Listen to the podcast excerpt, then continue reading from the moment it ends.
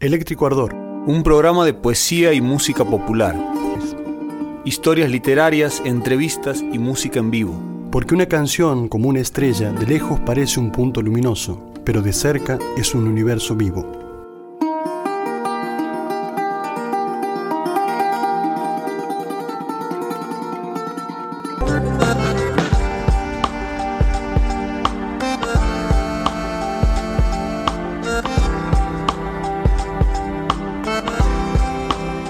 Buenas noches y bienvenidos a esta primera edición de Eléctrico Ardor. Es un gusto poder estar nuevamente en el aire de Radio Vostok. Esta noche compartiremos un programa especial dedicado a la enfermedad. Nos acompaña en el estudio el doctor Gonzalo Caram. En el segmento Cuestión de Ganas, Sebastián Nuevo nos hablará sobre el tío Roberto. En los discos de Ale, Alejandro Yer nos contará sobre Screaming Jay Hawkins and the Constipation Blues.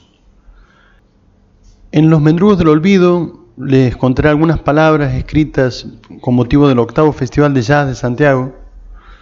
En la parte de muestra poética, el segmento que llamamos Taller de Muestras, eh, compartiremos un poco de la vida y de la obra de Blanca Varela.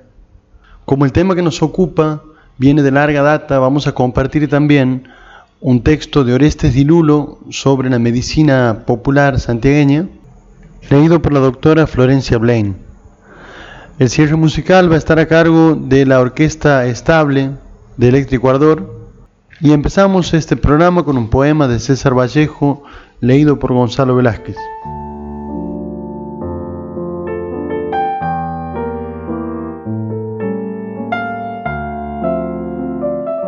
Yo nací un día que Dios estuvo enfermo. Todos saben que vivo, que soy malo, y no saben del diciembre, de ese enero, pues yo nací un día que Dios estuvo enfermo. Hay un vacío en mi aire metafísico que nadie ha de palpar, el claustro de un silencio que habló a flor de fuego. Yo nací un día que Dios estuvo enfermo. Hermano, hermano, escucha, escucha. Bueno, y que no me vaya sin llevarme diciembres, sin dejar eneros, pues yo nací un día que Dios estuvo enfermo. Todos saben que vivo, que mastico, y no saben por qué en mi verso chirrian oscuros sin sabor de féretro, lucidos vientos, desenroscados de la esfinge preguntona del desierto. Todos saben y no saben que la luz es tísica y la sombra gorda, y no saben que el misterio sintetiza que Él es la joroba musical y triste que a distancia denuncia el paso meridiano de las lindes a las lindes. Yo nací un día que Dios estuvo enfermo, grave.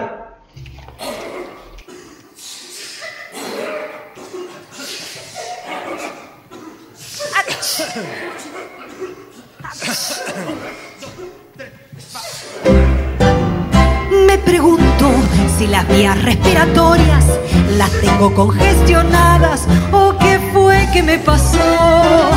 Lo cierto es que no vuelo ningún yuyo, me atormenta ese chamullo, apaga el televisor. Salté de ibuprofeno a dipirona, como quien salta burlona, para sentirme algo mejor. Te juro que hasta me duelen los dientes y eso que ya había contenti la semana anterior.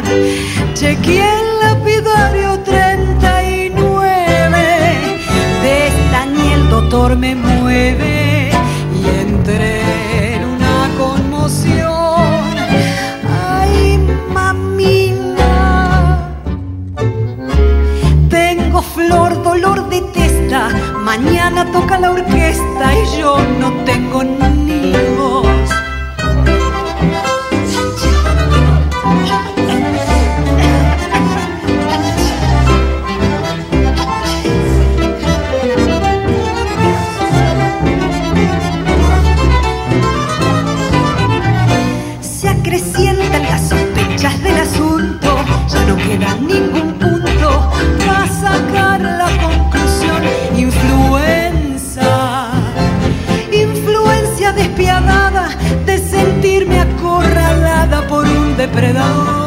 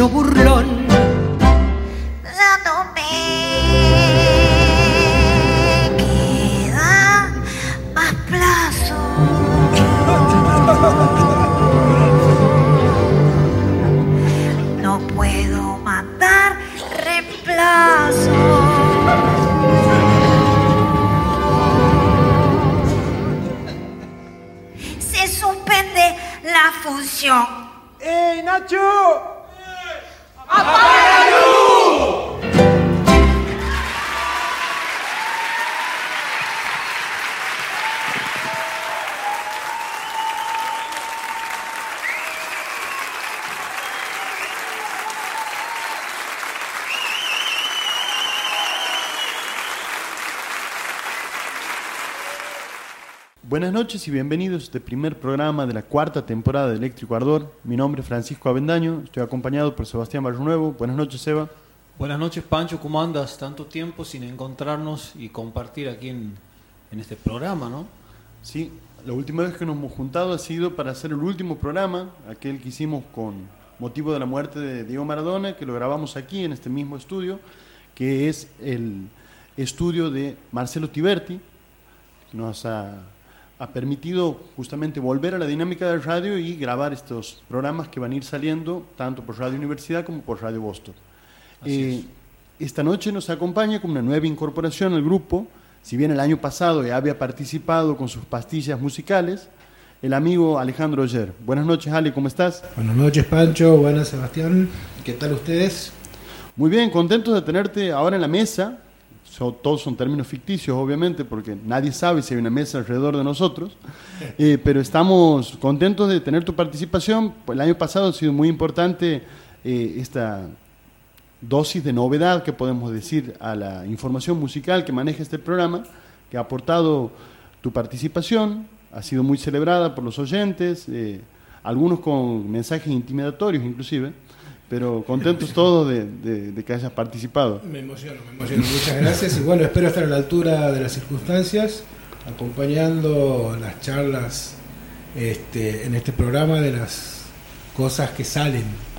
Así es, vamos a ver qué va sucediendo sobre una temática muy puntual, que es algo que nos ha venido aquejando hace puntualmente desde que el hombre existe, pero con un sentido de, de centralidad desde el, año pasado, el anteaño sería ya, con el surgimiento de la, pandemia de COVID-19 uno no puede más que ver enfermedad en todos lados. Ha habido una situación evidente que ha cambiado la forma de nuestra vida, la manera en la que se cumplían nuestros vínculos sociales y sobre lo que ya hemos hablado justamente en el último programa del año pasado, pero eh, que al mantenerse presente siempre he tenido la idea de que esto teníamos que charlarlo en el radio y darle el marco de situación de un profesional de la salud al que yo considere que podríamos hablar ampliamente sobre esta temática, no el tema puntual de la enfermedad de COVID, sino en general y puntualmente sobre la enfermedad en sí. Y esta noche tenemos la suerte de que comparte con nosotros por segunda vez eh, nuestro amigo y médico personal, el médico del rock, el doctor Gonzalo Caram. Buenas noches, Gonzalo, ¿cómo estás? Buenas noches, buenas noches, muchas gracias. Eh, bueno, para estar aquí de nuevo, eh, un, honor y, un placer también, porque siempre ha sido, eh, bueno, la vez pasada ha sido en, otro marco y, desde, otro lado, he venido a compartir y bueno, y ahora desde lo que, desde mi actividad diaria, poder estar aquí compartiendo y hablar de este tema, ¿no? Estamos muy contentos de que estés porque, bueno, justamente la, integridad de una persona, o sea, la integralidad de una persona no es solamente su profesión. Vos aquí has estado con una faceta eh, muy prominente tuya, que es tu, tu faz de actor, por lo menos de actor profesional, porque todos somos un poco actores también en la vida. Y ahora vamos a, abordar la otra faceta de tu vida, que es eh, tu profesión, eh, aquello que vos vienes dedicando gran parte de tu energía y, el amor que uno tiene para, las cosas que uno hace y sobre todo un tema puntual que es la salud de las personas y el buen vivir, ¿no? Así es. Bueno, la vamos a empezar básicamente por algo crudo. ¿Qué es la enfermedad? Ah. bueno, eh, ese es un tema, un, concepto que, se, lo vamos a, se va a discutir siempre, creo, ¿no? Porque eh, vos mismo lo has dicho, ¿no? La, enfermedad o la, situación de, salud, de bienestar de la gente, eh, o la alteración de ese bienestar sucede desde la existencia del hombre, ¿no? De la existencia de la humanidad. Siempre ha habido algo que lo aquejaba y la que tenía que resolverlo. Conceptos de enfermedad o conceptos de salud hay un montón. Eh, si nos vamos a los planos occidentales de la Organización Mundial de la Salud, se hablará del completo equilibrio bio, psico, social, emocional eh, de una persona, ¿no? Que no está tan errado, ¿no? Yo creo que un poco eso es, pero es decirlo en esas palabras como muy corto. Creo que eh, hablar de primero de salud como e incluso algunos muchos hablan de un estado de ausencia de enfermedad o sea, como que la salud es algo que se alcanza, ¿no? No es algo que está permanente, sino que el estado de salud es algo que se alcanza cuando estamos ausentes de enfermedad o de dolor o de, alguna queja. Yo creo que la, enfermedad es un estado evolutivo, adaptativo del ser humano, o de los seres vivos, ¿por, qué no? ¿No? Eh, cuando un ser vivo no puede adaptarse a una circunstancia X, esa no adaptación genera un cambio biológico en la persona que nos va a llevar a la presencia de un síntoma o de lo que conocemos como enfermedad tal, ¿no? Eh, entonces, em, hablar de enfermedad yo diría que es, eso, ¿no? La enfermedad sería un, desequilibrio generado por una falla adaptativa en un ser vivo, ¿no? No sé si se entiende un poco. Sí, se entiende. En ese sentido, hablando de este concepto que maneja la OMS y, sobre lo que uno puede eh, ahondar, técnicamente hablando no habría tampoco eh, ningún organismo sano del todo. Exacto. Porque si es que hay alguna de esas condiciones en las que falla, nadie está sano. Así es. Y, normalmente, si hablamos solo de ese equilibrio, entre comillas, bio, social, equilibrio entre comillas, eh, quién está en ese equilibrio, digamos, ¿no? Eh, eh, todos tenemos cosas, procesos y cuestiones por resolver en nuestra vida, y lo cual va a llevar en algún momento a, generar algún tipo de sintomatología, ¿no?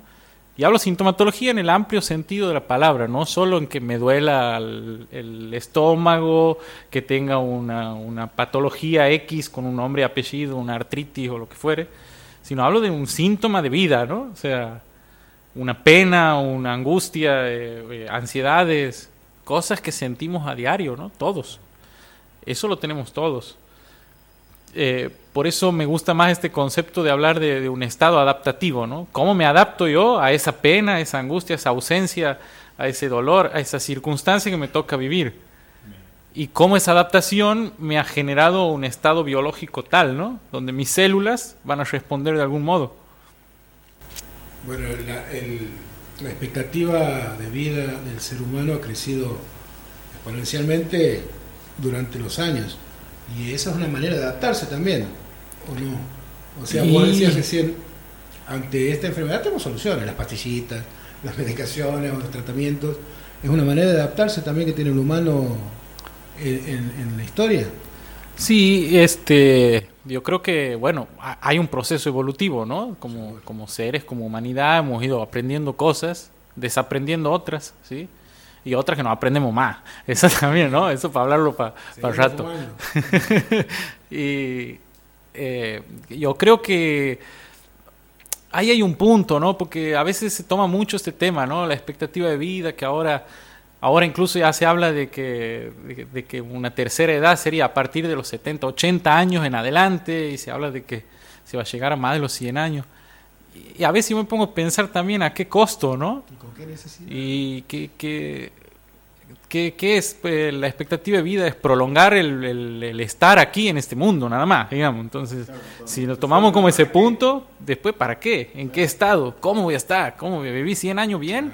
O voy a vivir desde los 70 hasta los 100 años dependiendo de una máquina, de una cosa para poder respirar o, de una industria, exactamente, ¿no?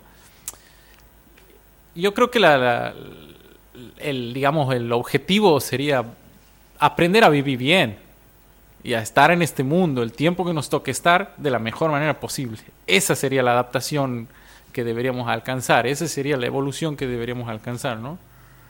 Es interesante, hay un punto que acabas de plantear, Ale, y sobre lo que estabas refiriendo vos, esta diferencia entre salud y, expectativa de vida. Sobrevivir y vivir. Claro. Exactamente, exactamente. Sí, sí, porque durar no es estar vivo, vivir es otra cosa, decía Rafael Amor en Corazón Libre, ¿no? Es decir, durar, claro, durar por el hecho de durar. Tampoco es, no, es vivir, no, necesariamente. Muchas veces es hasta trágico, ¿no? Es hasta doloroso. Son situaciones este, complejas no solo para quien las atraviesa, sino para todo un grupo familiar que acompañe ese proceso, ¿no? Mm. Sí, sin duda. Sí, yo creo que, bueno, yo creo que uno de los, de los grandes temas a, debatir va a ser este, esta cuestión de, elegir cómo morir, ¿no? La eutanasia y demás, ¿no? Son cosas profundas y de, para debatir un montón, ¿no? No es para tirarlo así tan livianamente, pero eh, yo creo que son cuestiones que dado a esto que plantea Ale de la, de la prolongación de la vida, digamos, ya nos lleva a empezar a debatir estas cosas, ¿no? Que hay que debatirlas tarde o temprano. Seguro, seguro que sí, por lo menos pensarla. Una cosa mucho más discutida, muy avanzada, la discusión sobre la eutanasia, y aquí mm, estamos totalmente lejos. De sí, no sé si tan lejos, ¿no? sí, sí, no sé, no sé en cuanto a lo, a lo cotidiano si estamos tan lejos, ¿no? De hecho, mm, casi sin pensarlo estamos hablando de eso aquí. eh, este, creo que son cosas también, digamos, dadas a, por, lo menos ponerlas en, el tapete a ver qué, qué, hacemos con esto, ¿no? Eh, este, creo que hay que mm, empezar a pensar la vida como, como un proceso primero colectivo. Aquí nadie vive, nada vive en, eh, por sí solo, digamos, absolutamente nada todos dependemos de todo lo otro que existe. Y, eh, pensar la salud en ese sentido, ¿no? La salud como un proceso colectivo, ¿no? Ese tema es interesantísimo, me gustaría que lo retomemos después de que escuchemos la primera canción que va a venir a amoblar esta conversación que estamos teniendo sobre la salud. Justamente eh, el primer tango que vamos a escuchar, hemos puesto a buscar qué tangos podían hablar sobre la enfermedad, y a pesar de que uno se imagina que en el tango hay una atmósfera eh, podemos decir, enfermiza, de, poca ventilación, hasta de, poca profilaxis, no hay tantos tangos que hablen de la enfermedad de forma directa. Mm. He encontrado, sin embargo, uno que se llama El dengue, de 1916, un tango de Gerardo Metalo, que, bueno, habla justamente de un gran enemigo de la raza humana, que es el mosquito, y que también bastante daño nos, nos viene causando. Así que ahora vamos a escuchar el tango de Gerardo Metalo, El Dengue.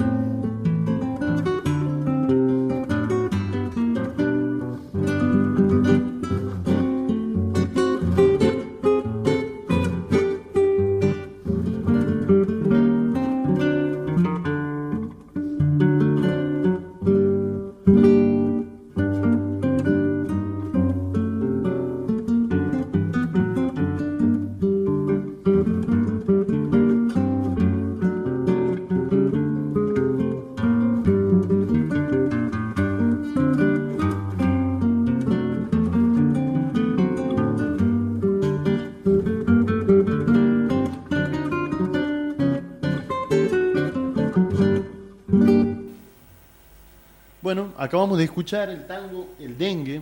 Justamente fuera de aire hablábamos de... Nos comentabas este dato, Gonzalo, acerca del, del mosquito.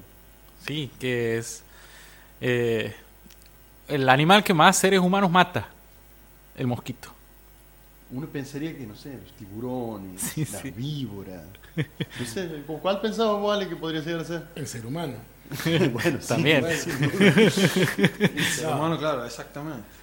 Ese sí que es el que más mata, ¿no? El mosquito no solo es el animal que más mata, sino que creo que es el que más odio de todos los animales que no conozco la necesidad de su existencia, pero bueno, La necesidad de matarlo también, ¿no? Al mosquito. aguante la raqueta eléctrica, sigamos por favor. Bueno, ahí está justamente con el tema de- del mosquito. Ahora está, se ha planteado el sentido de, de cuál era su propósito dentro de la cadena de la cadena evolutiva o, o mejor dicho de la, de la biodiversidad. ¿Para qué estaba el mosquito? ¿Para qué hay tanto mosquito Y también? bueno, Sí. me parece que para matar humanos. Y no, fuera- Bueno, Si ahí no, está el imagínate. tema. Ahí está el tema. Parece que sirve para matar humanos. Sí, y como sirve para matar humanos, ¿para quién matar a esos humanos? Me imagino yo. O sea, se- quizá haya una, una suerte de orden natural y lo que decía el indio Solario en su momento, tu naturaleza te quiere matar. Y yo creo que eso existe, ¿no? Eh, y, y- y lo vemos a veces, ¿no? Esto un poco lo planteo sin ningún concepto científico alguno, ¿no? Pero esta cuestión de que, Este es el foro, el foro para hacer este tipo de cosas. Estás en el lugar indicado. pues, por eso me gusta venir aquí, Eh, creo que es, eh, eh, suceden cosas, ¿no? En la naturaleza, ¿no? Y de golpe hay un- una tragedia y, y que es, es horrible que suceda, ¿no? Y mueren cientos de miles de personas y demás, ¿no? Entonces, es un poco para pensar también, ¿no? Esta cuestión que, que hablabas un rato de lo colectivo y de cómo eh, eh, pareciera ser a veces que nos olvidamos que formamos parte de un mundo, de un planeta, y donde es- ese planeta existe mucho antes de que nosotros eh, hubiéramos tenido un- ni siquiera acercarnos a existir. Y, y este planeta está vivo y hace con lo que tiene adentro eh, lo que puede, ¿no? Entonces, eh, creo que hay una suerte de regulación natural o un equilibrio natural que va como acomodando algunas cosas. Eso creo yo que sí sucede. Si hablamos de enfermedad, de- estamos hablando de enfermedad, quizás la enfermedad del mundo, es un cliché, sea la raza humana. Bueno, eso es lo- como, Eh, eh, la, la- la peor de las enfermedades de este planeta ha sido raza humana. bueno, como lo plantea Matrix en la película, ¿no? El, el virus y el humano, ¿no? El- el- Exactamente. Claro, el Eh, virus como si hubo. el virus hubo, claro. Eh, esta cuestión, ¿no? De que a veces no, en este olvido de, de pertenecer a, un- a un- a una cuestión colectiva de no solo entre humanos, sino entre todo lo que existe aquí, hemos ido como apropiándonos de cosas y hasta llamamos lo que existe en la naturaleza y después el hombre, como si fuéramos una cosa separada de la naturaleza, somos Naturaleza algo... cultura, esa- esa eh, dualidad. esa cuestión, ¿no? De- parte de- del sistema. como si estuviéramos separados de algo. Y ahí creo que esa creo que es la mayor enfermedad que hemos tenido, ¿no? Pensar que estamos separados de algo. Incluso internamente, ¿no? En- a uno mismo, el estudio de uno mismo cada vez ha ido separando más, ¿no? Cada vez más ólogos Y bueno, para estudiar algo y nos olvidamos del ser humano con todo este esta cuestión biopsicosocial, todo este entorno, toda esta cuestión que me genera eh, procesos biológicos para adaptarme, ¿no? Que eh, no solo es un virus, no solo es una bacteria. Convivimos con miles de virus, miles, miles de bacterias, parásitos, hongos, plantas, animales, y tenemos que adaptarnos a eso nos hemos ido olvidando de pertenecer a eso y bueno, por supuesto, al olvidarse uno empieza a cometer errores, ¿no? Y en el error está el dolor muchas veces. Eso, te iba a, decir eso que justamente lo que, lo que vos planteabas, ¿no? Como un olvido también eh, en, en esa comprensión, digo, total de, de lo que somos como comunidad en tantos seres. En la escuela ya nos particionan, ¿no? Al momento de enseñarnos, será con fines pedagógicos quizás, pero muchas veces se nos muestra escindido, ¿no? Eh, además, no, so- no solo se nos muestra escindido, sino se nos muestra como aparato, ¿no? El aparato reproductor, el aparato y como si fuera que cada cosa es un aparato en sí mismo, ¿no? Que funciona escindido uno de otro y uno desde ahí ya viene también fragmentado en su comprensión de las y además, ¿no? La ilusión de este sistema de que nosotros seríamos como dueños del- de la naturaleza, como Exacto. no parte, sino como algo que domine, que es el centro, ¿no? El antropocentrismo ese que tanto, ¿no? Que tanto daño nos hace, porque en realidad nos, nos situamos en el lugar equivocado. Sí, es también extraña esta cuestión porque probablemente es una ventaja que nosotros tenemos, ventaja entre comillas, de considerarnos el centro de la naturaleza, quizás porque las otras manifestaciones, digamos, no existen manifestaciones por los otros seres de la naturaleza verbales en este sentido. O sea, no, un león no puede conceptualizar que él es el rey de la selva, por darte un concepto de la, de la idea que nosotros tenemos. Nosotros nos consideramos y nos atribuimos, nos autoatribuimos esta condición de centralidad respecto a la naturaleza, que yo no sé si es tal. Me lleva a pensar, esto de sentirse escindido, capaz que da, da de comer a estas personas que consideran que el, el hombre no, no es de aquí. O sea, por eso es que no actúa como si fuese de aquí, porque no es de aquí.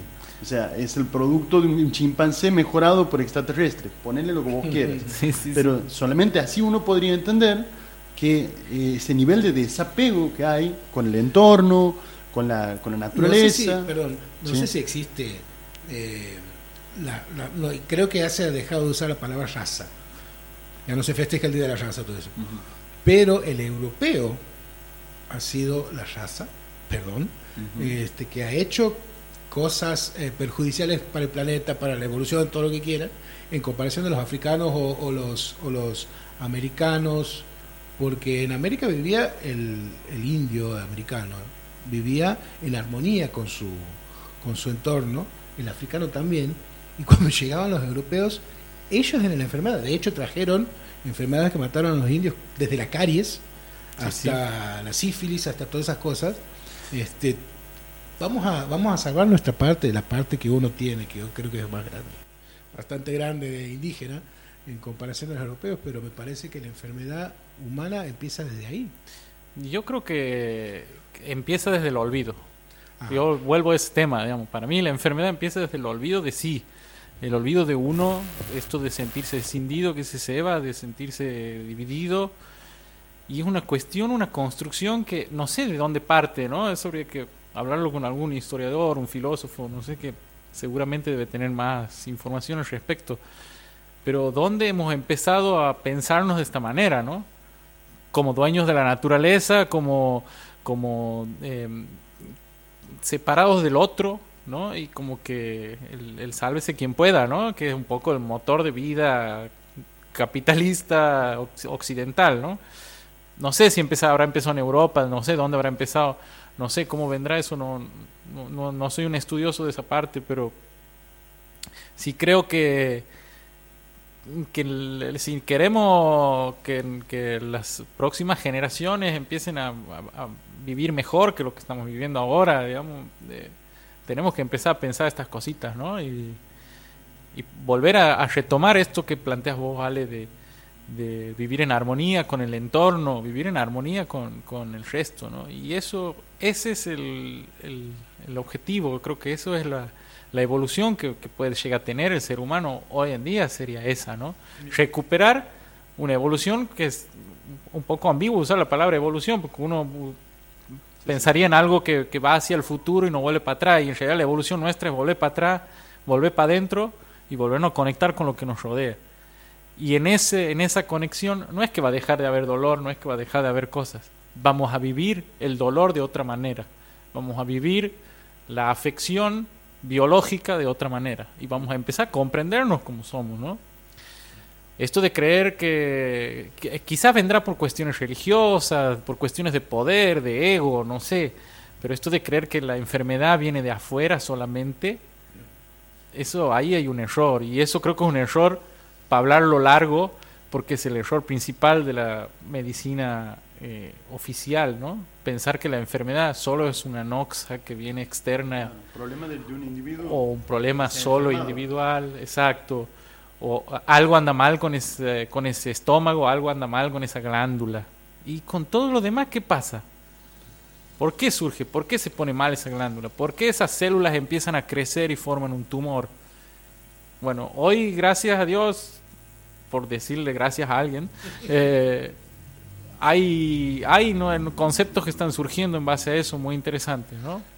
Eh, yendo a la cuestión esta de, la, de la del concepto de, salud en cuanto a lo comunitario, ¿no? más que lo individual, me pone a pensar eh, esto que, venimos hablando.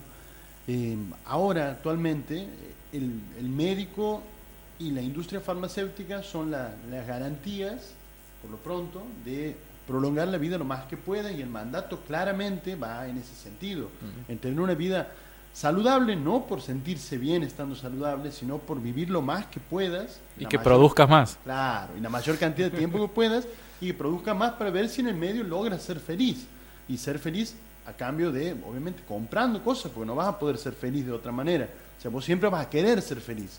Esta idea de la búsqueda de la felicidad está en la Constitución de los Estados Unidos. O sea, no es una, idea que anda volando, dando vueltas.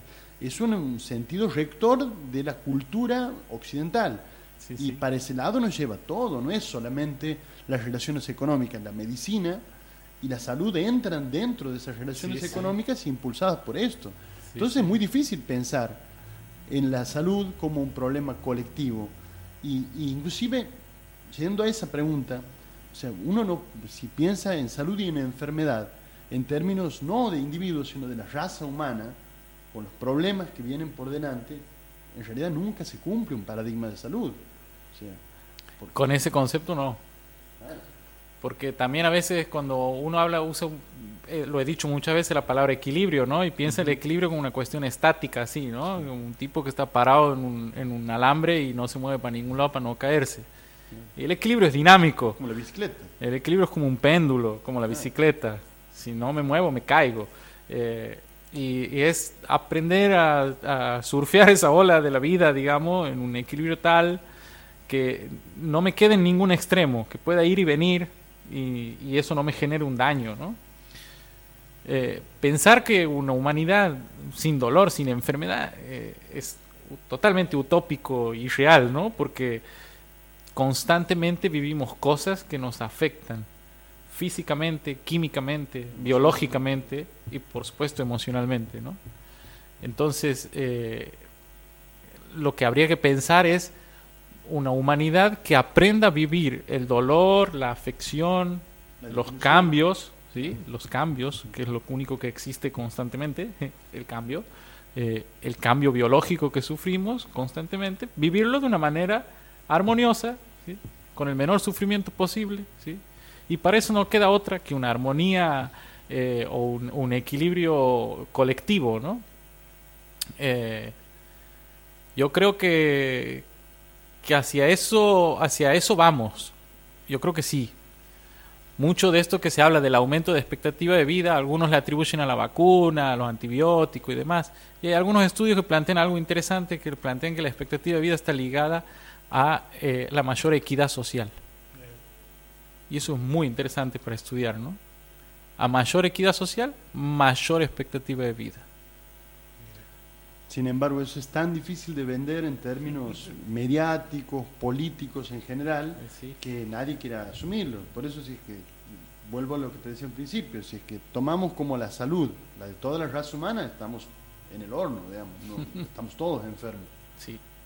Eh, vamos a seguir con un tango que es de Enrique Santos Discépolo, que se llama ¿Qué zapa, Señor? Y este tango justamente aventura esto que venimos hablando sin querer, que tiene que ver con que, dice la letra, ¿no? La tierra está maldita y el amor con gripe en cama. La gente en guerra grita, bulle, mata, rompe y brama.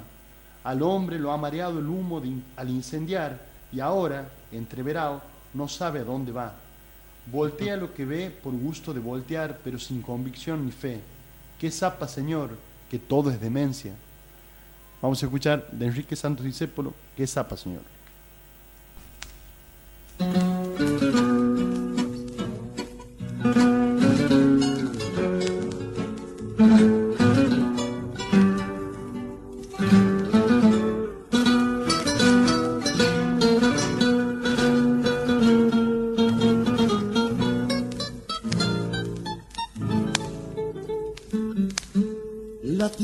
Maldita y el amor con grita en cama.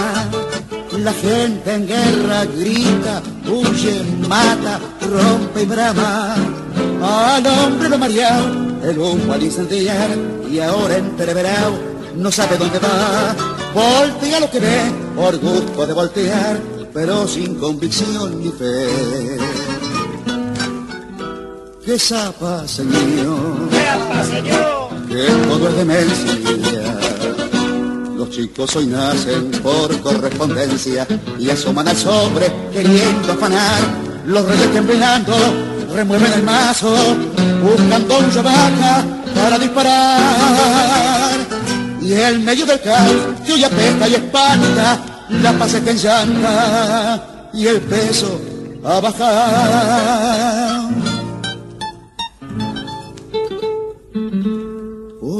Dios se queja y es que el hombre anda sin cueva. Volteó la casa vieja antes de construir la nueva. Creyó que era cuestión de alzarse y nada más, romper lo consagrado, matar lo que adoró. No vio que su pesar no estaba preparado y él solo se enredó al saltar. ¡Qué zapa, señor! ¡Qué ya no hay borbones! Las minas se han puesto peor que los varones, bien prosan al hombre que pilla bolía, lo ven a tejos a un dedo del sapo, y en vez de ayudarlo, lo dejan colgar. Uno ya no sabe si hay que ir al colegio o habrá que cerrarlos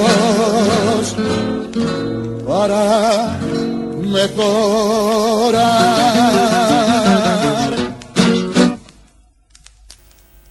Acabamos de escuchar tango de Enrique Santos Discépolo, que zapa, señor. Volvemos al tema de la que nos ocupa, sobre lo que veníamos charlando justamente.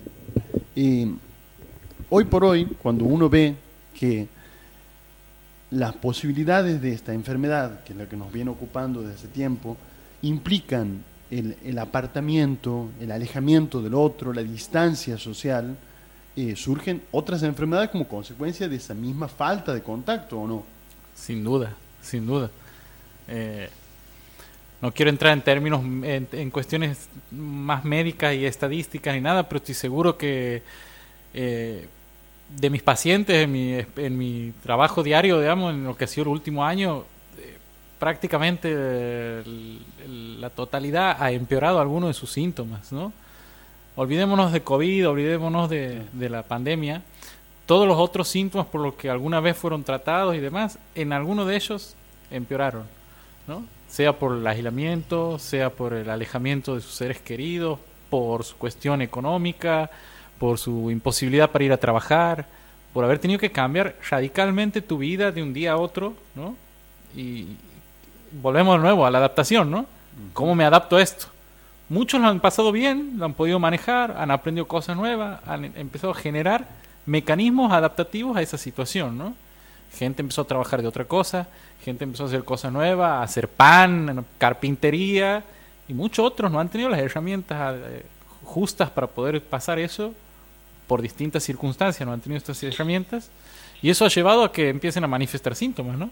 Esa adaptación no ha sido tal y empezó a generar síntomas. Presión alta, ansiedad, angustia, insomnio, eh, dolores, eh, distintos trastornos, ¿no? Eso sin duda. Eh, el gran problema de la medicina oficial, ¿no? Con el, que el remedio termina generando más síntomas que la enfermedad a veces, ¿no? Claro, eh, sea otra, otra enfermedad distinta. Seguro, sí, sí, sí. Porque ¿no? te... si vos te pones a pensar en... en no, que no se entiende que aquí estamos haciendo bandera libertaria, anti-cuarentena, ni, ni, nada por el estilo. O sea, para, no, para no, mí hay para que nada. tener todos los cuidados del caso y hay que tener distanciamiento social y, y ha sido para mí una medida acertada en, en, en el punto que no, no, ha proliferado tanto como podía haber sucedido. Ahora bien, hay que ver también el problema que reside debajo de todo esto. Exacto, sin duda, que es, sin duda. eh, hay mucha gente que, que, que, está en imposibilidades económicas de realizar el, par, el, el, parate, que ha sido muy difícil, y hay otra gente que está en imposibilidades ontológicas de realizar el parate. Sí. O sea, en el sentido de que frenar su actividad y su rutina de vida normal lo puesto frente a un vacío existencial que quizá no podía manejarlo tan fácilmente. Y, y a eso sumado a una cuestión que no es menor, eh, vinculada a lo mediático de esta situación, ah, a lo morboso de esta situación, de tener un tipo todo el día diciéndote que te vas a morir, ¿no? Ah, o que estás en mucha posibilidad de morirte, ¿no? Y, y, cómo le afecta eso a una persona de mayor de 60 años, grupo de riesgo y demás, ¿no? Todos los días escuchando que se muere, que te vas a morir, que te vas a morir, que te vas a morir.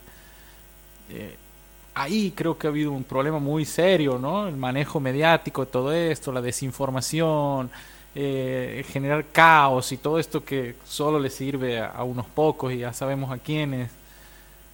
Me salgo de la enfermedad y me salgo de las medidas que han sido necesarias y que se han tomado y que... que se hacía antes con el delito también, ¿no? Esa misma situación se hace con el delito también. Exacto, exacto. Generar miedo eh, a los fines de, poder vender, controlar, no sé, ¿no? Eh, eh, como el miedo como, como un motor que, que, beneficia al que en mejor posición está, nada más, ¿no? y el miedo genera procesos biológicos terribles, ¿no? De, todo tipo. es una reacción, esto voy a decir, si es una reacción biológica la, que se produce en el organismo una vez que una persona está atemorizada pues me imagino los animales también deben tener, sí, sí, sí. Todo, todo, toda emoción o pensamiento genera un cambio químico y físico en el cuerpo. Todos. Todo lo que pasa por tu cabeza, por tu sentir, va a generar un cambio. Eso no hace falta ser muy estudioso para darse cuenta, digamos. O sea, cuando estoy contento me siento mejor, eh, no me duele nada, o me duele poco, o me duele menos cuando estoy triste, angustiado, tengo otro otro otro estar, ¿no? En lo, en lo físico. Volvemos a la separación, ¿no? Creer que mente por un lado, sentir por otro y el cuerpo funciona como pueda por otro lado. El otro planteo es este, si uno se siente bien porque está mejor, ¿me entiendes? Está contento porque está mejor, o está mejor porque está contento. Son, dos situaciones que... bueno, es el huevo o la gallina, digamos, o sea, eh, son cosas que suceden simultáneamente, digamos. Porque en ancas de este discurso yo te puedo vender la salud, ¿me entiendes? Vos cuando no tengas ninguna enfermedad y tu organismo funcione perfectamente, vas a ser feliz. No. No. o sea, no. Ahora, que yo sí soy infeliz, es probable que me enferme, también es verdad. Sí. sí, eso sí. Eh, yo creo que es, de nuevo, vuelvo siempre a lo mismo, digamos, volver a entendernos, volver a comprendernos como, como qué pasa internamente en todos estos procesos que vivimos, ¿no? Entonces, si yo siento, pienso de una manera, mi bioquímica va a ser otra, ¿sí?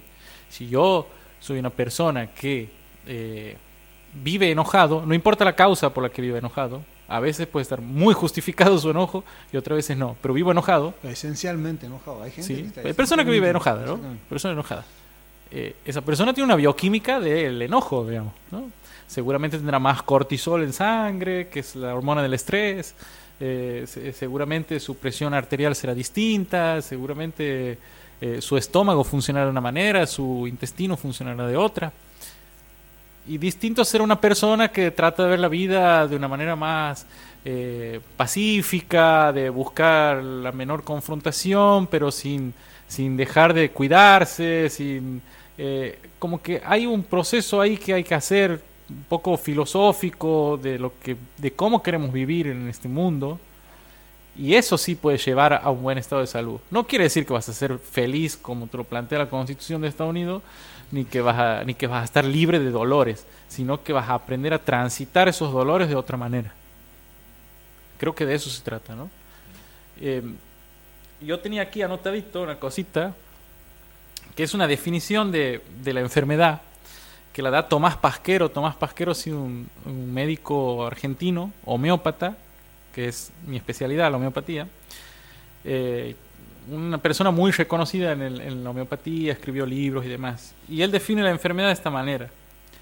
La enfermedad no es más que un proceso de adaptación biológica al medio circundante, al mundo cosmobiológico y social que rodea al individuo, y esta adaptación no es sólo instintiva, sino que se produce con la inteligencia, la capacidad de decidir, razonar, ponderar las circunstancias, por, por lo que la enfermedad, es decir, la adaptación, es un problema de libertad. Qué interesante. Interesantísima la definición. Me parece maravilloso. Y eh, es un problema de libertad. Plantear que es un problema de libertad la, enfermedad implica también ponerte a buscar en dónde no sos libre. O sea, eh, de qué cosas tienes que soltarte para poder llegar a ese grado de libertad o aferrarte incluso, ¿no? Porque la idea está también de que de que uno es libre en el vacío tampoco existe. No, claro. Es como pensar que uno es sano en la individualidad. Exacto. Si de algo me gustaría que saquemos de esta, de esta conversación tan, tan interesante que venimos teniendo con vos, Gonzalo, es esta idea de que Así como nadie se salva solo, nadie se cura solo. Exacto. O sea, no creo que te sirva de mucho tampoco tu salud. Y no. la verdad que no. ¿A quién le voy a decir que estoy bien si estoy solo?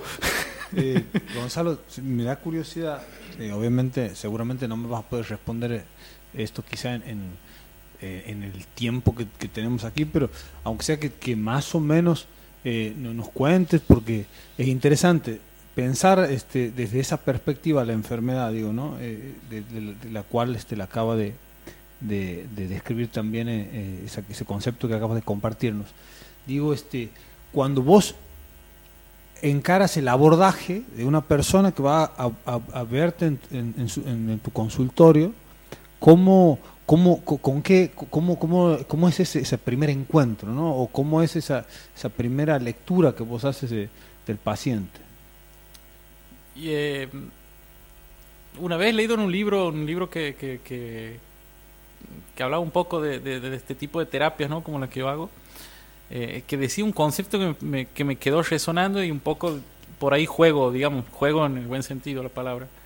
Es eh, que decía eh, esta persona que, que escribía este libro, decía, el terapeuta tiene que ver al paciente como si fuera su amigo.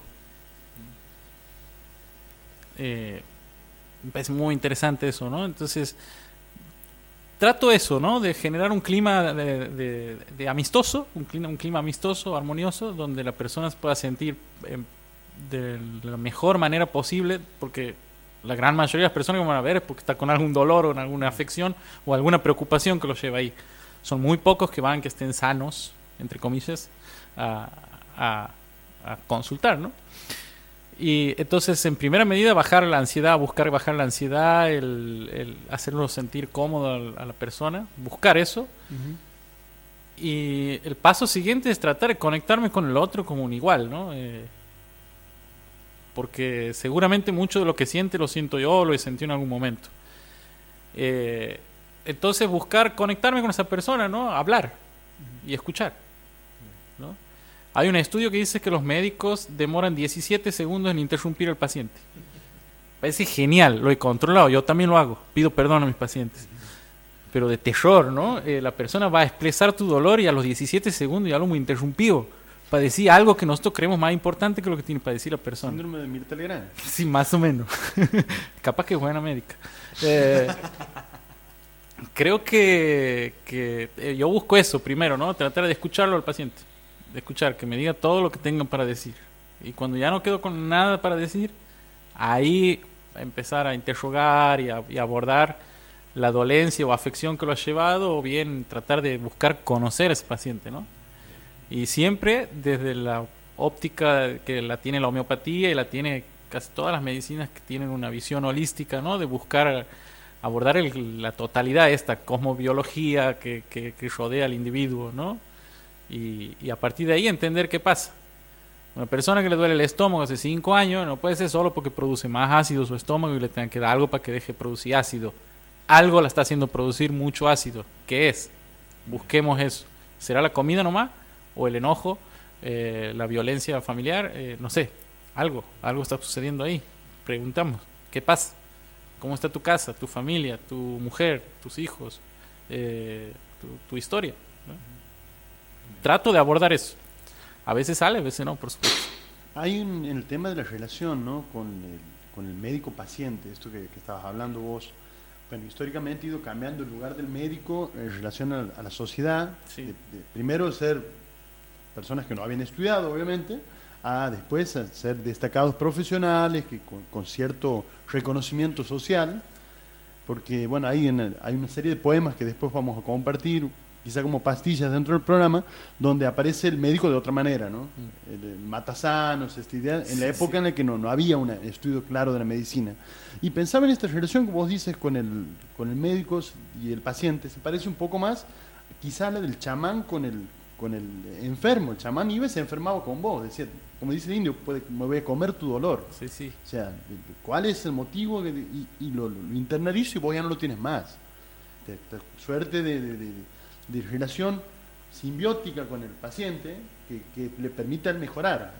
Bueno, es que yo creo que todos estos conceptos que hemos venido hablando antes, ¿no? De, de cómo culturalmente hemos ido entendiendo la enfermedad como si fuera algo externo y demás, y, y que eh, la vez, a la vez la necesidad de un, de un agente externo que supuestamente sabe más que yo de mí, me va a venir a decir cómo tengo que hacer para curarme, ¿no? Y ahí está el error, ¿no? Ahí siempre ha sido el error y ahí siempre han sido las macanas que nos hemos mandado yo y mis colegas seguramente, ¿no? La principal causa de las macanas. Creernos que primero yo voy a saber más que la persona de lo que le pasa en su cuerpo. Yo puedo entender cuestiones eh, químicas, físicas más que el paciente, porque las he estudiado, o yo puedo comprender algunos procesos de algún modo, digamos. Ahora, muy difícilmente yo conozca más que esa persona de su cuerpo. Entonces, lo que deberíamos hacer como terapeuta es tratar de hacer que esa persona vuelva a reconocerse en su cuerpo y ver qué le pasa. Y es cuando la persona... No, yo sé que estoy así porque me ha pasado esto. Y cuando llegamos a decir eso, y generalmente 90% de las veces es eso lo que te ha causado el problema. La discusión, eh, el momento ese, eh, la situación esa que he vivido. Eh, y de nuevo vuelvo a esto de la evolución que parecería ser como, como un retroceso entre comillas, ¿no? A tener que volver a esos conceptos chamánicos, estos conceptos que existían antes y que muchos colegas lo tienen, ¿no? Y muchos terapeutas lo tienen, algunos lo van perdiendo con el tiempo, lo perdemos mucho por el olvido, ¿sí? Porque nos olvidamos que pertenecemos a un colectivo y que hay un montón de otras cosas que influyen en la salud. Entonces, sí, habrá que volver a comerse el dolor del otro para poder ayudar que esta sociedad siga para adelante, ¿no? Eh, yo creo que mm, sí tenemos que volver a ser chamanes todos, no solo los médicos. Lindo desafío.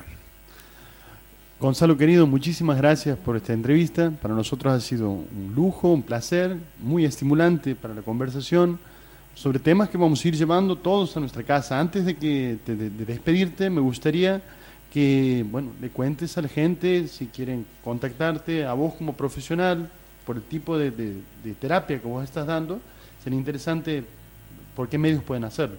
Eh, bueno, eh, básicamente por, por teléfono. eh, después lo pasamos, si quieren, para que lo pasen en el programa, además.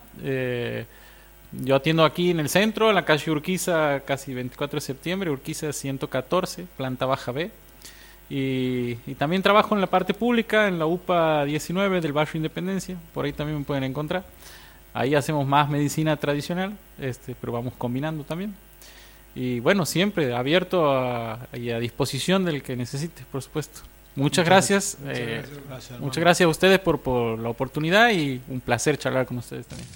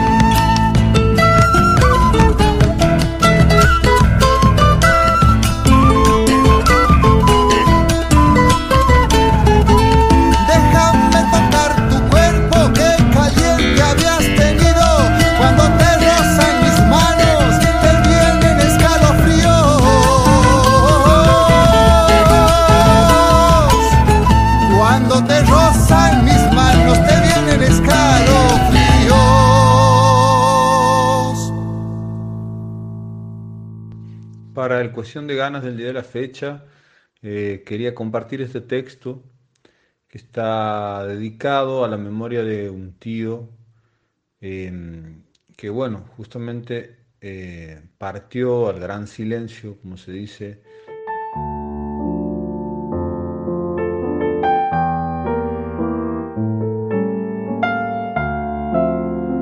Para el cuestión de ganas del día de la fecha, eh, quería compartir este texto que está dedicado a la memoria de un tío em, que, bueno, justamente eh, partió al gran silencio, como se dice, en, el contexto de esta pandemia, em, al contraer coronavirus. Y bueno, me pareciera que era una, una oportunidad esta para recordarlo y para contar un poco sobre la relación eh, que se puede dar, sobre los gestos, sobre la importancia de, algunos vínculos que se construyen entre, entre un tío y un sobrino. No hay nada más santiagueño que irse, dice un refrán que recuerda siempre Pancho Avendaño en este programa. Aquí en Santiago y durante muchos años ha sido un rasgo común tener que emigrar a alguna otra ciudad para buscar un mejor trabajo o para estudiar. Mi tío Roberto nació en Frías en el año 1946 y en el interior provincial es prácticamente una obligación cumplir con el designio del territorio. Terminada su primaria, se fue para Córdoba a hacer su secundaria, luego estudió medicina, se especializó y tuvo la oportunidad de viajar también a otros lugares como Alemania para seguir aprendiendo y especializándose. Y tiempo después regresó al punto inicial, regresó a Frías a trabajar como médico cirujano. Sobre el regreso de los santiagueños al terruño hay más bien un culto de añoranzas porque muchos de los que se van difícilmente regresan a su lugar de origen. Las chacareras generalmente giran en torno de un santiagueño que desde la lejanía extraña su tierra e imagina una vuelta, pero poco se dice del que se va y regresa a su lugar natal. Roberto no se quedó en la añoranza y volvió, Desarrolló toda una carrera profesional en su pueblo. No podría profundizar sobre su ciencia específicamente, pero sí podría decir que era un profesional de consulta y referencia dentro de su comunidad, para nuestra familia también. Y en mi caso no dudaba en llamarlo ante cualquier sintomatología hipocondríaca que generalmente me afectaba, y él tenía siempre un análisis, un diagnóstico, me escuchaba, y su palabra me daba mucha tranquilidad. Para el médico del pueblo, cada paciente tiene una ubicación clara en la ciudad, un domicilio, tiene un nombre, un apodo y un apellido con el que puede asociarse a algún parentesco conocido. Partiendo desde esta premisa, son otras las cercanías en la atención. De niño íbamos a visitarlo a Frías con mis padres, íbamos a su casa donde vivía junto a Puchi, su compañera de toda la vida, por entonces la mayoría de las veces estaban solo ellos, sus hijos, mis primos, ya estudiaban en Córdoba. Es así que en esa casa, silenciosa, disponían la mesa en el comedor, primero con los matecitos y la conversación que se iba desgranando sin apuro. A veces tenían enfrente, a veces tenía enfrente la televisión y de cuando en vez se quedaba callado y subía la tele porque algo había estado orejeando de una receta de cocina. La cocina era para él un lugar de tradición y experimentación, porque no solo te podía hacer una tarta, una tortilla de papa o unas pastas, sino también un cerdo relleno o un spetzel o algún plato culinario a mis ojos completamente desconocido. Curioso y creativo por naturaleza, hacía vino en el sótano de su casa, mermeladas y dulces con frutas de estación, criaba sus gallinas, Siempre andaba ensimismado con la magia cotidiana de las pequeñas cosas. Preguntarle sobre alguna receta era un deleite. Hablábamos hasta hace muy poco, durante la cuarentena, sobre recetas de unas tartas de frutas y era meticuloso en las explicaciones sobre cómo había que hacer la masa, sobre cuándo había que poner la manteca. El tío era un cultor de la conversación cuando se iniciaba podía pasar largas horas compartiendo y yo, sobrino, era un curioso espectador que disfrutaba escucharlo. Era un buen contador de historias. Tuvo en su época de estudiante universitario un compañero con el que intentaba juntarse a estudiar a la madrugada y resultaba siempre que aquel ladero se dormía, entonces tenía que voltearle la ventana con piedras hasta que se dignaba aquel compañero, personaje, y él terminaba luego de, conversar desde, desde esa distancia, ¿no? desde la ventana en la cual estaba su compañero completamente desvelado, se terminaba yendo a su casa. Yo lo cuento sin gracia esto, ¿no? porque solo para estimular la memoria de los que lo conocieron y para los que no pueden imaginar esa tan graciosa forma en que lo contaba que uno se tentaba hasta mearse de la risa. Un amigo y paciente, cada dos por tres, aparecía con su consultorio, por su consultorio apurado por recibir su atención. Desde la sala de espera le adelantaba. Me encené, doctor. 24 huevos fritos, doctor. O sea, dos docenas de huevos había engullido el paciente que requería acuciosamente la atención médica. La agudeza con la que recordaba Roberto alguna figura del pueblo, un vecino o un familiar cercano, era algo magnífico de escuchar. Hilaba con mi papá el árbol genealógico que crecía sobre la mesa, sutano, mengano, casado con, hijo de, sobrina de. La mayoría de las veces perdía la punta del ovillo en esos detalles que para mí se tornaban intrascendentes. Lo lindo era escuchar a posteriori la historia que había detrás y el análisis personal que él pinceleaba sobre alguno de los nombrados.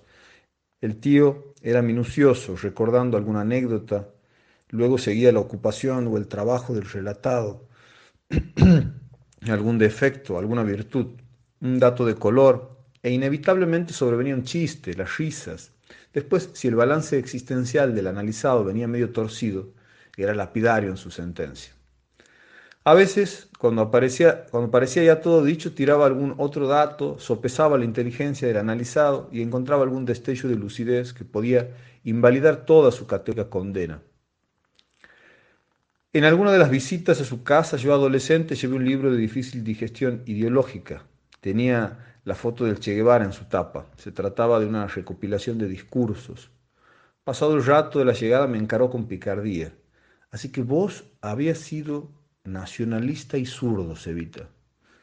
La sonrisa era compartida. Después empezábamos a intercambiar pareceres. Seguramente no nos poníamos de acuerdo sobre aquello, pero lo lindo era la conversación que acontecía, su interés por compartir visiones opuestas. Luego la charla viraba con una pregunta que él me hacía sobre algún pariente de la capital y él no veía, entonces era mi turno de bocetar una descripción sobre la persona en cuestión y él se sumaba con sus conjeturas hasta que quedaba una fina estampa sobre la mesa. Su partida al gran silencio fue inesperada, como todas las partidas, o como algunas partidas, me dirá alguno, pero esta fue más, porque pensábamos que se iba a recuperar, que podía salir de este, su padecimiento eh, con el coronavirus. Falleció en Córdoba, pero conforme su sentir provinciano regresó a su ciudad, de Frías a descansar definitivamente. Sin duda, regresará con nosotros a cada rato como una receta, como una anécdota, como un chiste. Hace más de 20 años me regaló una novela española haciendo referencia a mis dotes de escritor. La cariñosa dedicatoria es del año 2000.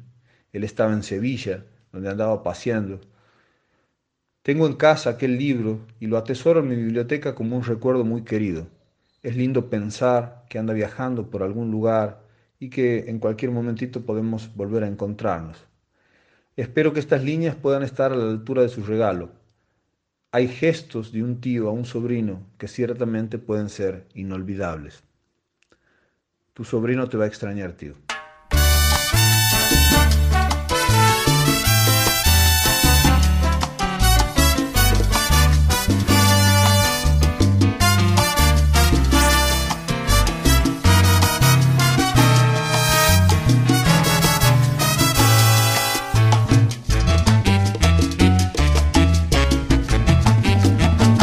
Vez en cuando la vida nos besa en la boca y a colores se despliega como un atlas.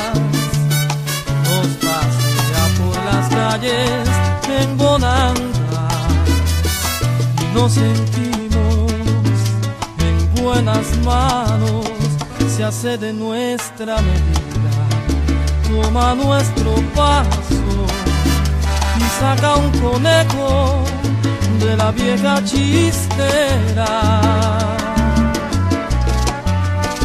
Y uno es feliz como un niño cuando sale de la escuela. De vez en cuando la vida toma conmigo café y está tan bonita que da gusto verla. Se suelta el pelo y me invita a salir con ella escena. De vez en cuando la vida se nos brinda en y nos regala un sueño tan escurridizo hay que andarlo de puntilla por no romper el hechizo. De vez en cuando la vida afina con el pincel, se nos eriza la piel y faltan palabras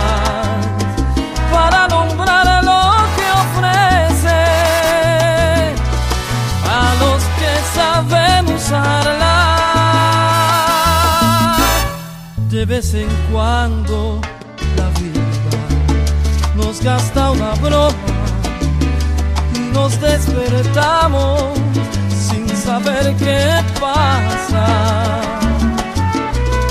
Chupando un palo sentado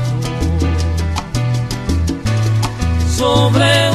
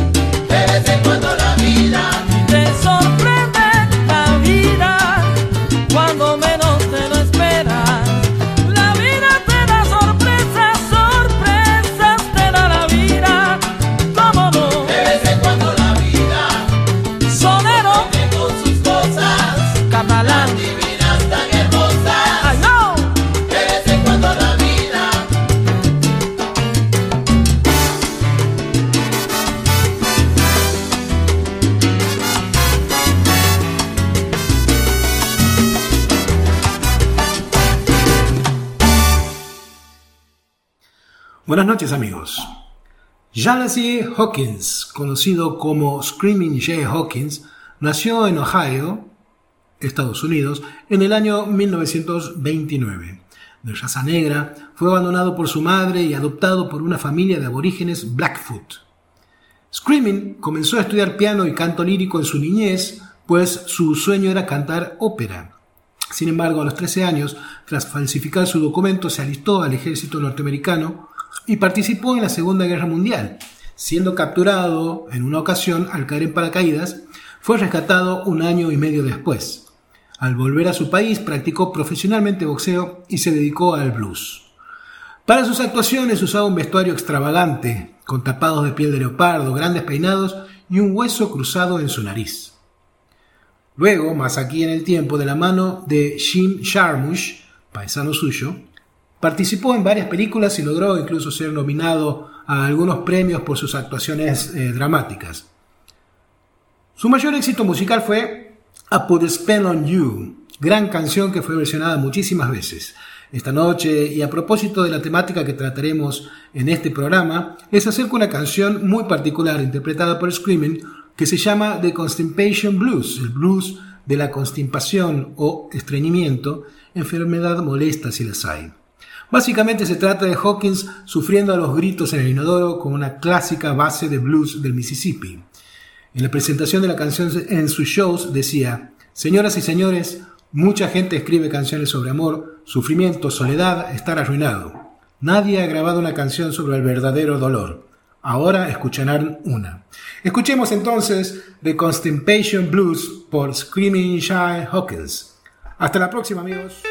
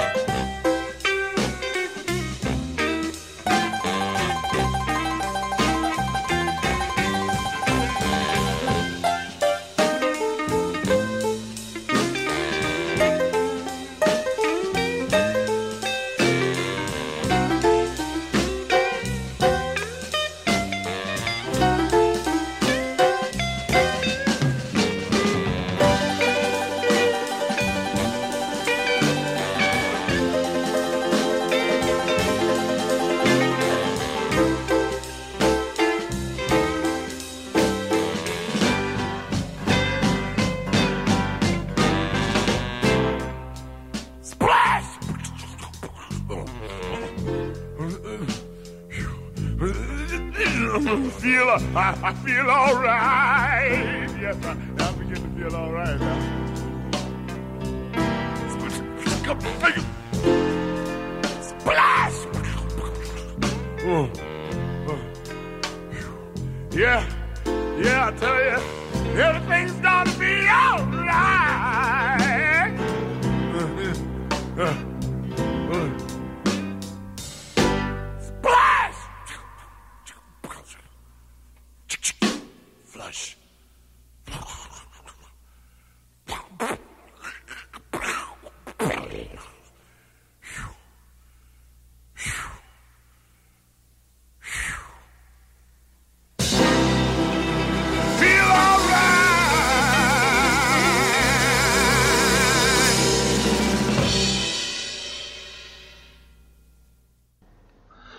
Octavo Festival de Jazz de Santiago del Estero.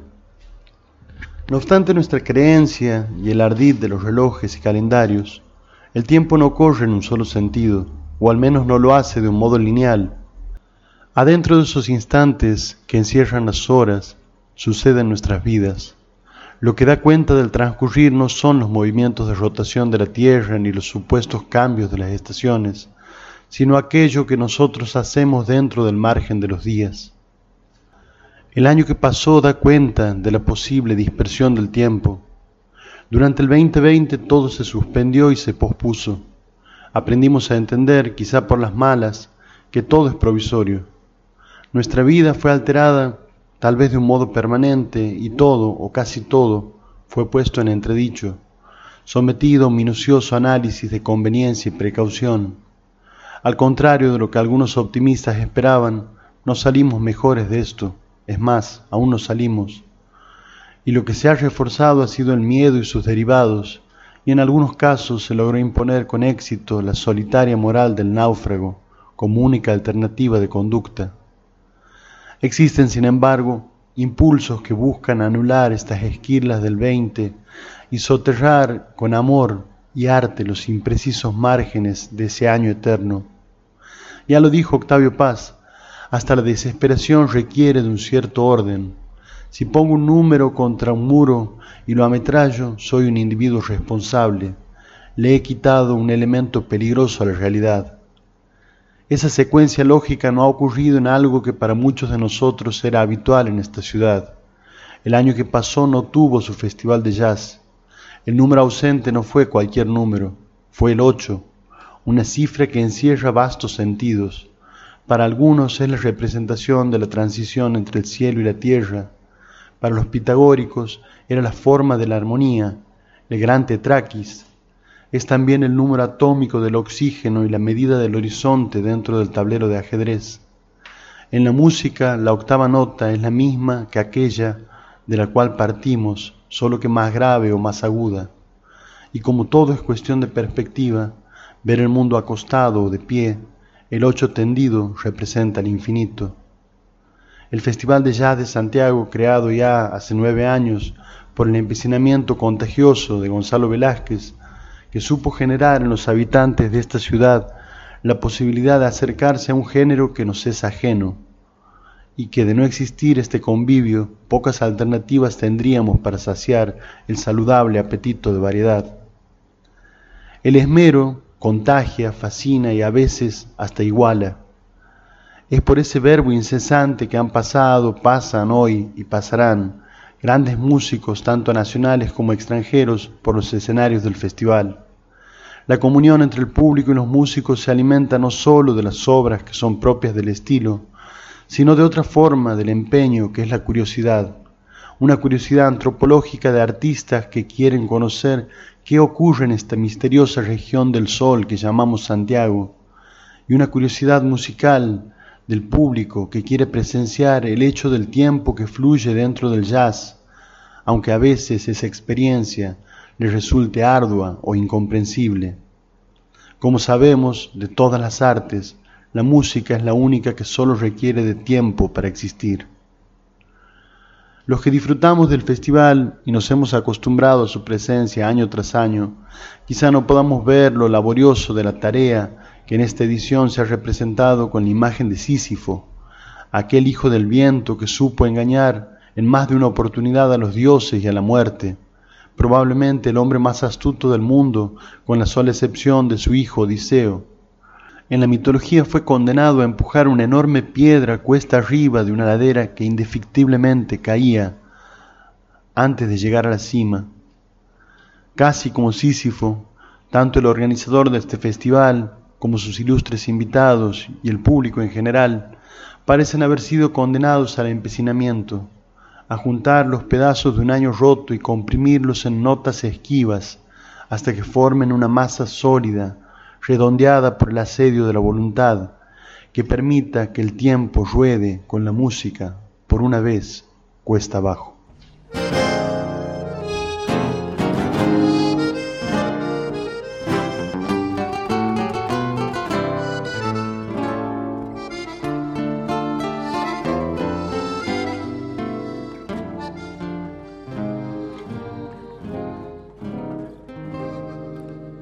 Arrastré por este mundo la vergüenza de haber sido y el dolor de ya no ser, bajo el ala del sombrero, cuántas veces esbozada, una lágrima asomada, yo no pude contener.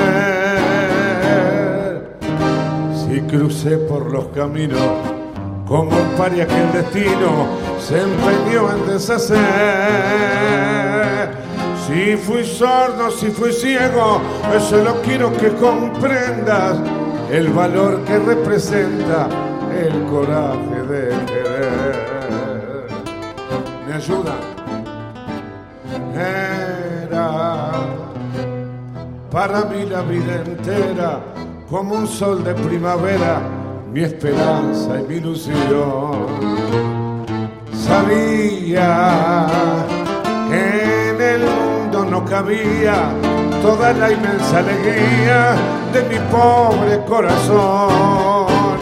Y ahora, cuesta abajo en mi rodada, las ilusiones pasadas yo no las puedo arrancar. Y sueño con el pasado que añoro y el viejo tiempo que lloro y que nunca volverá. Por seguir tras de su huella, yo bebí incansablemente en mi copa de dolor. Pero nadie comprendía que si todo yo lo daba, en cada beso dejaba pedazo del corazón. Y ahora triste en la pendiente, solitario yo vencido, yo me quiero confesar. Si aquella boca mentía, el amor que me ofrecía, por aquellos ojos brujos, yo habría dado siempre más, mucho más, mucho más. Era para mí la vida entera como un sol de primavera, mi esperanza y mi ilusión. Sabía que en el mundo no cabía de toda la inmensa alegría de mi pobre corazón. Y ahora cuesta abajo en mi rodada las ilusiones pasadas yo no las puedo arrancar y sueño con el pasado que añoro y el viejo tiempo que lloro y que nunca volverá.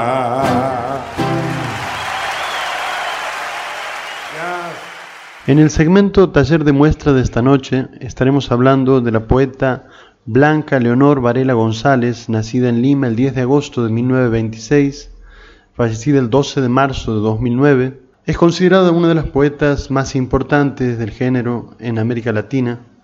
Vivió en Puerto Supe, se inició en la poesía en la Universidad Nacional Mayor de San Marcos, en la capital peruana, donde ingresó en 1943 para estudiar letras y educación. En esta universidad conoce a Sebastián Salazar Bondi, Javier Sologorem y Jorge Eduardo Yelson, y a quien a su turno sería su futuro esposo, el pintor Fernando Cislo, con quien tuvo dos hijos. A partir del año 1947 empezó a colaborar en la revista Las Moradas, que dirigía Emilio Adolfo Westphalen.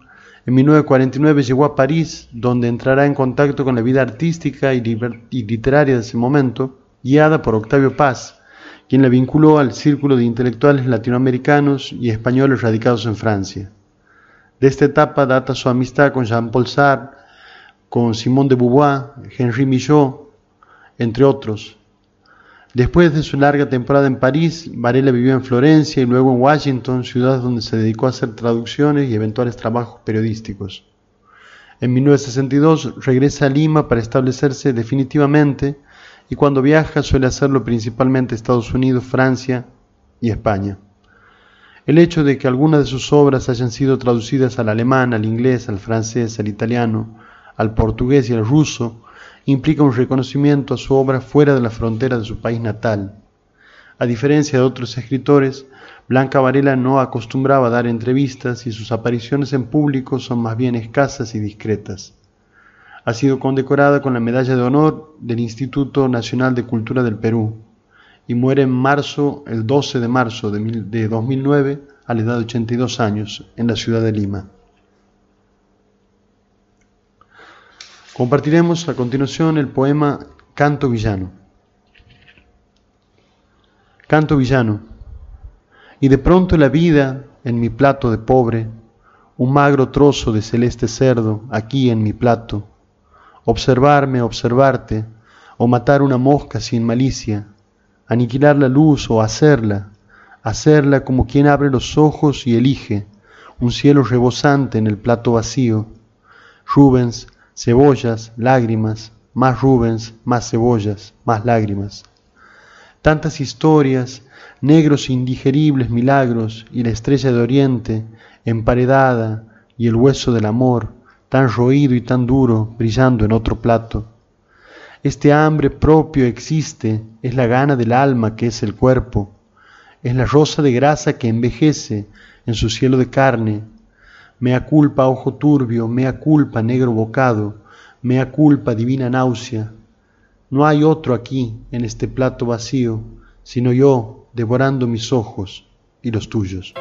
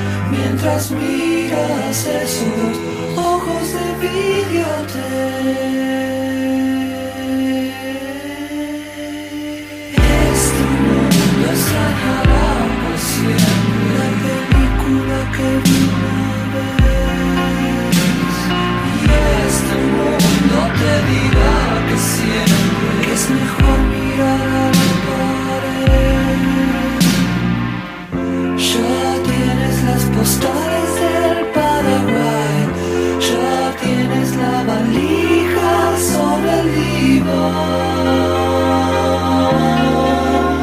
Te vas, el mundo gira al revés, mientras miras esos ojos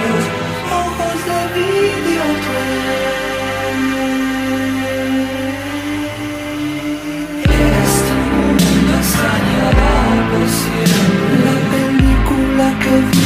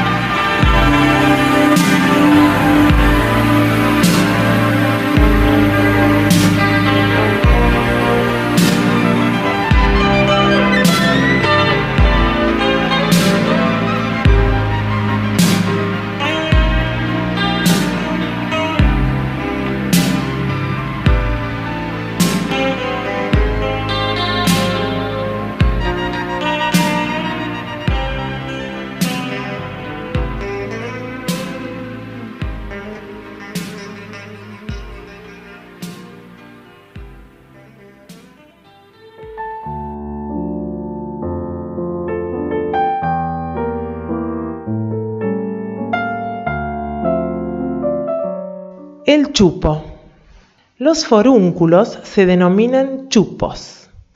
Las demás eflorescencias pustulosas han recibido el nombre de granos, reservándose el nombre de suchi para las foliculitis y pápulas de acné. Grano malo corresponde al chancro carbuncloso. Contra lo que se podría creer, no hay una aceptación unánime y preestablecida respecto a la terminología diagnóstica. Se acepta todo con beneficio de inventario y así debe comprenderse esta clasificación popular. Para los granos, buenas son las aplicaciones de hojas de palán palán untadas con aceite o cebo. Las hojas de queyu las hojas de potro huatana, las hojas de ancoche, las hojas de oreja de agua y el emplasto de hojas de malva. Todas estas plantas, al ser aplicadas sobre los granos, deben ser previamente suazadas y luego untadas con aceite de comer caliente. Como madurativos se emplean diversas sustancias en forma de emplastos. Entre los más empleados citaremos el emplasto de harina, jugo de cebolla y grasa de vaca, el de harina, yema de huevo y aceite, el emplasto de jabón amarillo, el de trigo muqueado sobre papel de estraza, el emplasto de pan con aceite, el de levadura con sal y otros muchos de fabricación casera. Cuando el grano se pone duro, medio coloradito o morado, no hay como el quimpi para abrir boca. Los chupos se benefician grandemente con la aplicación de hojas de ashpa kishka o de hediondilla, o también extendiendo sobre un trapo de lana que luego se aplica sobre el chupo un poco de miel de abeja o de caña.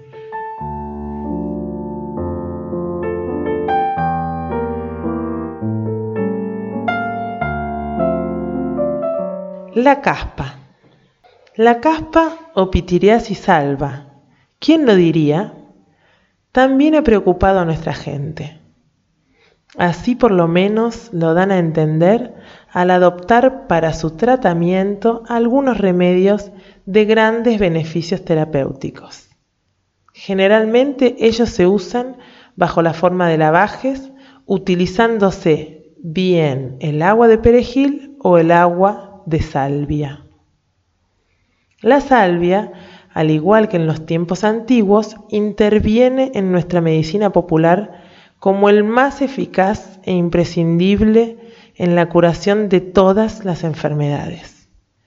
Con cuánta razón la escuela de Salerno se complacía en propagar el adagio que dice, cur moriatur homo qui salvia crescit in orto, ¿Por qué de morir el hombre en cuyo huerto crece la salvia?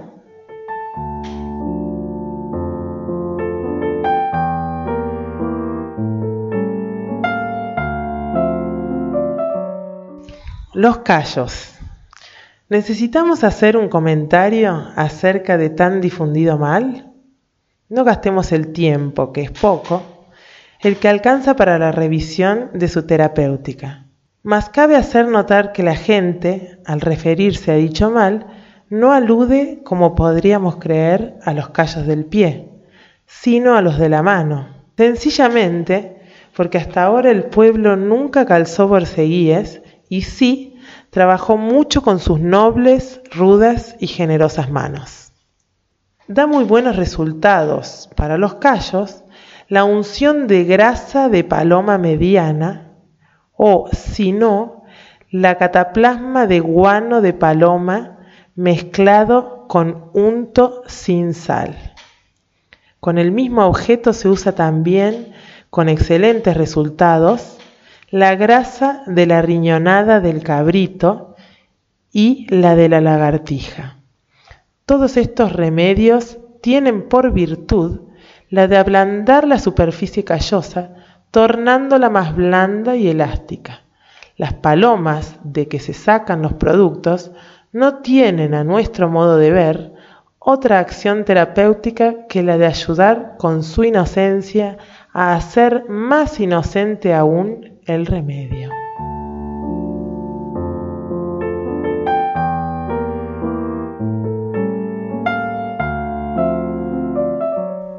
Este segmento podríamos dar en llamar a falta de pan, buenas son las tortas.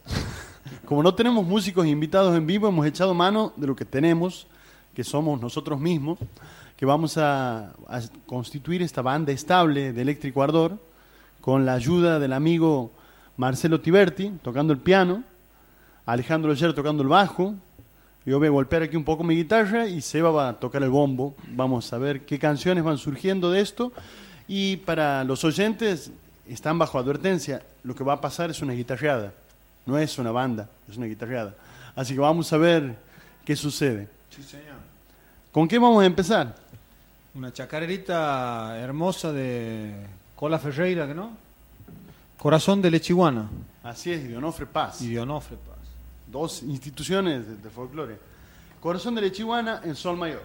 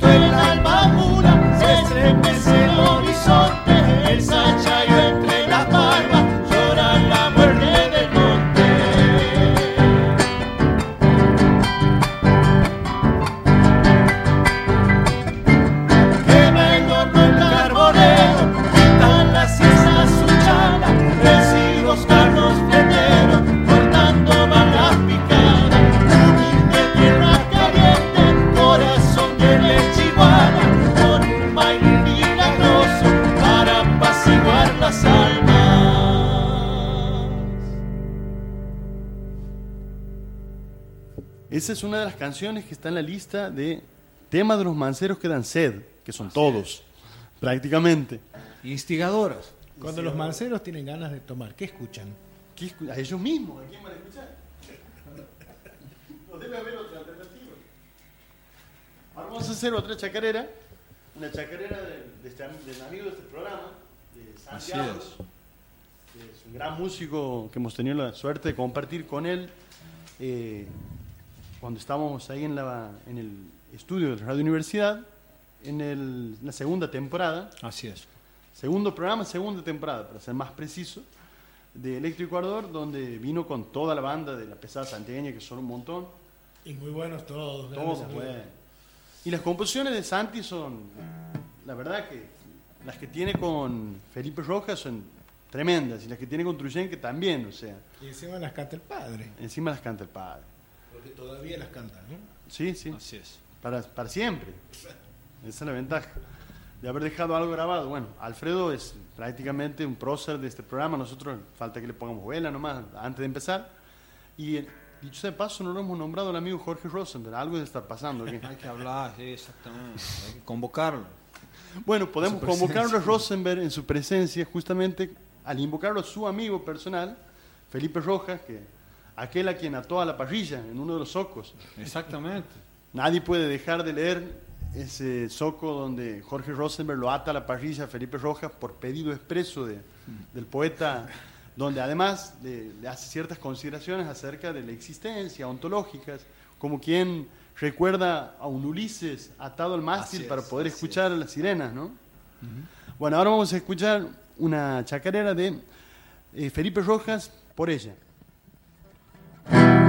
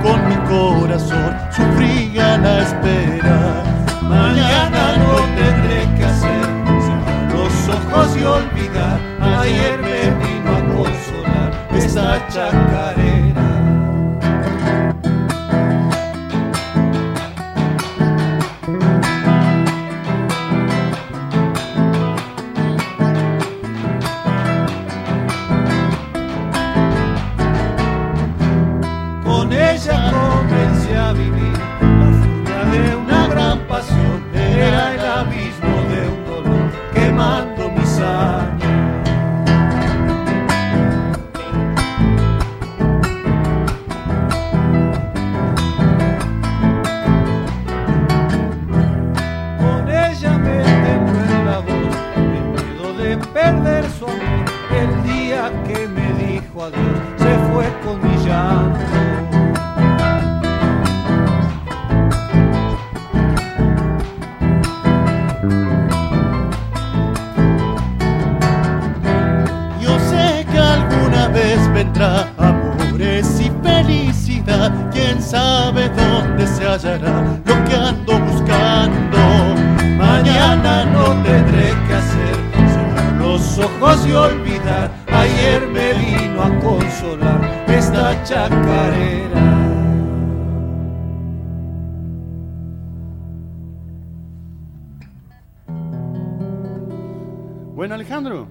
no es cuestión de que estés aquí sin hacer nada. ¿ya? ¿Qué más que anda? Eh, ya me dio cosa. Que no tengo nada preparado. ¿Qué quiere? ¿Qué quiere que sapemos? ¿En qué lo vas a hacer? ¿En, tu- en tucumano o en catamarqueño? ¿Quiere que sapemos el sol? Eh, pero qué culiado que sos, boludo. Esto es acá la mía.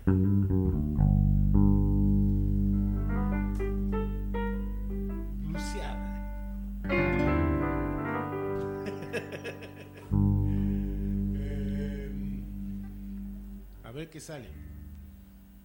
¿Cómo?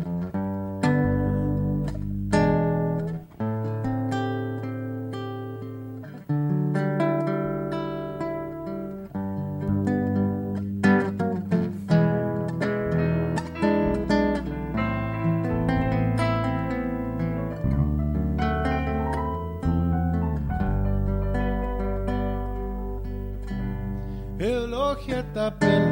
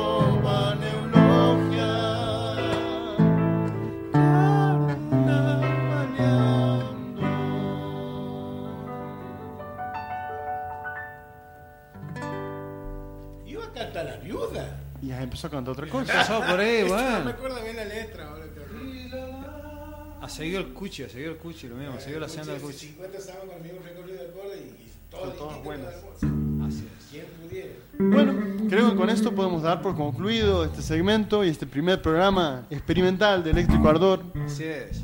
Experimental para la orquesta también. A eso me refería. En particular. Eh, con esto terminamos el programa. Esperamos encontrarnos en un nuevo programa de Eléctrico Ardor. Eh, probablemente en la semana que viene con una nueva temática. Y veremos si es que podemos, por las condiciones de la pandemia, ir incorporando eh, músicos en vivo como sabíamos hacer antes, o bien tener al material de archivo, o como hacemos ahora, despuntar un poco el vicio. Hasta la próxima entrega. Buenas noches.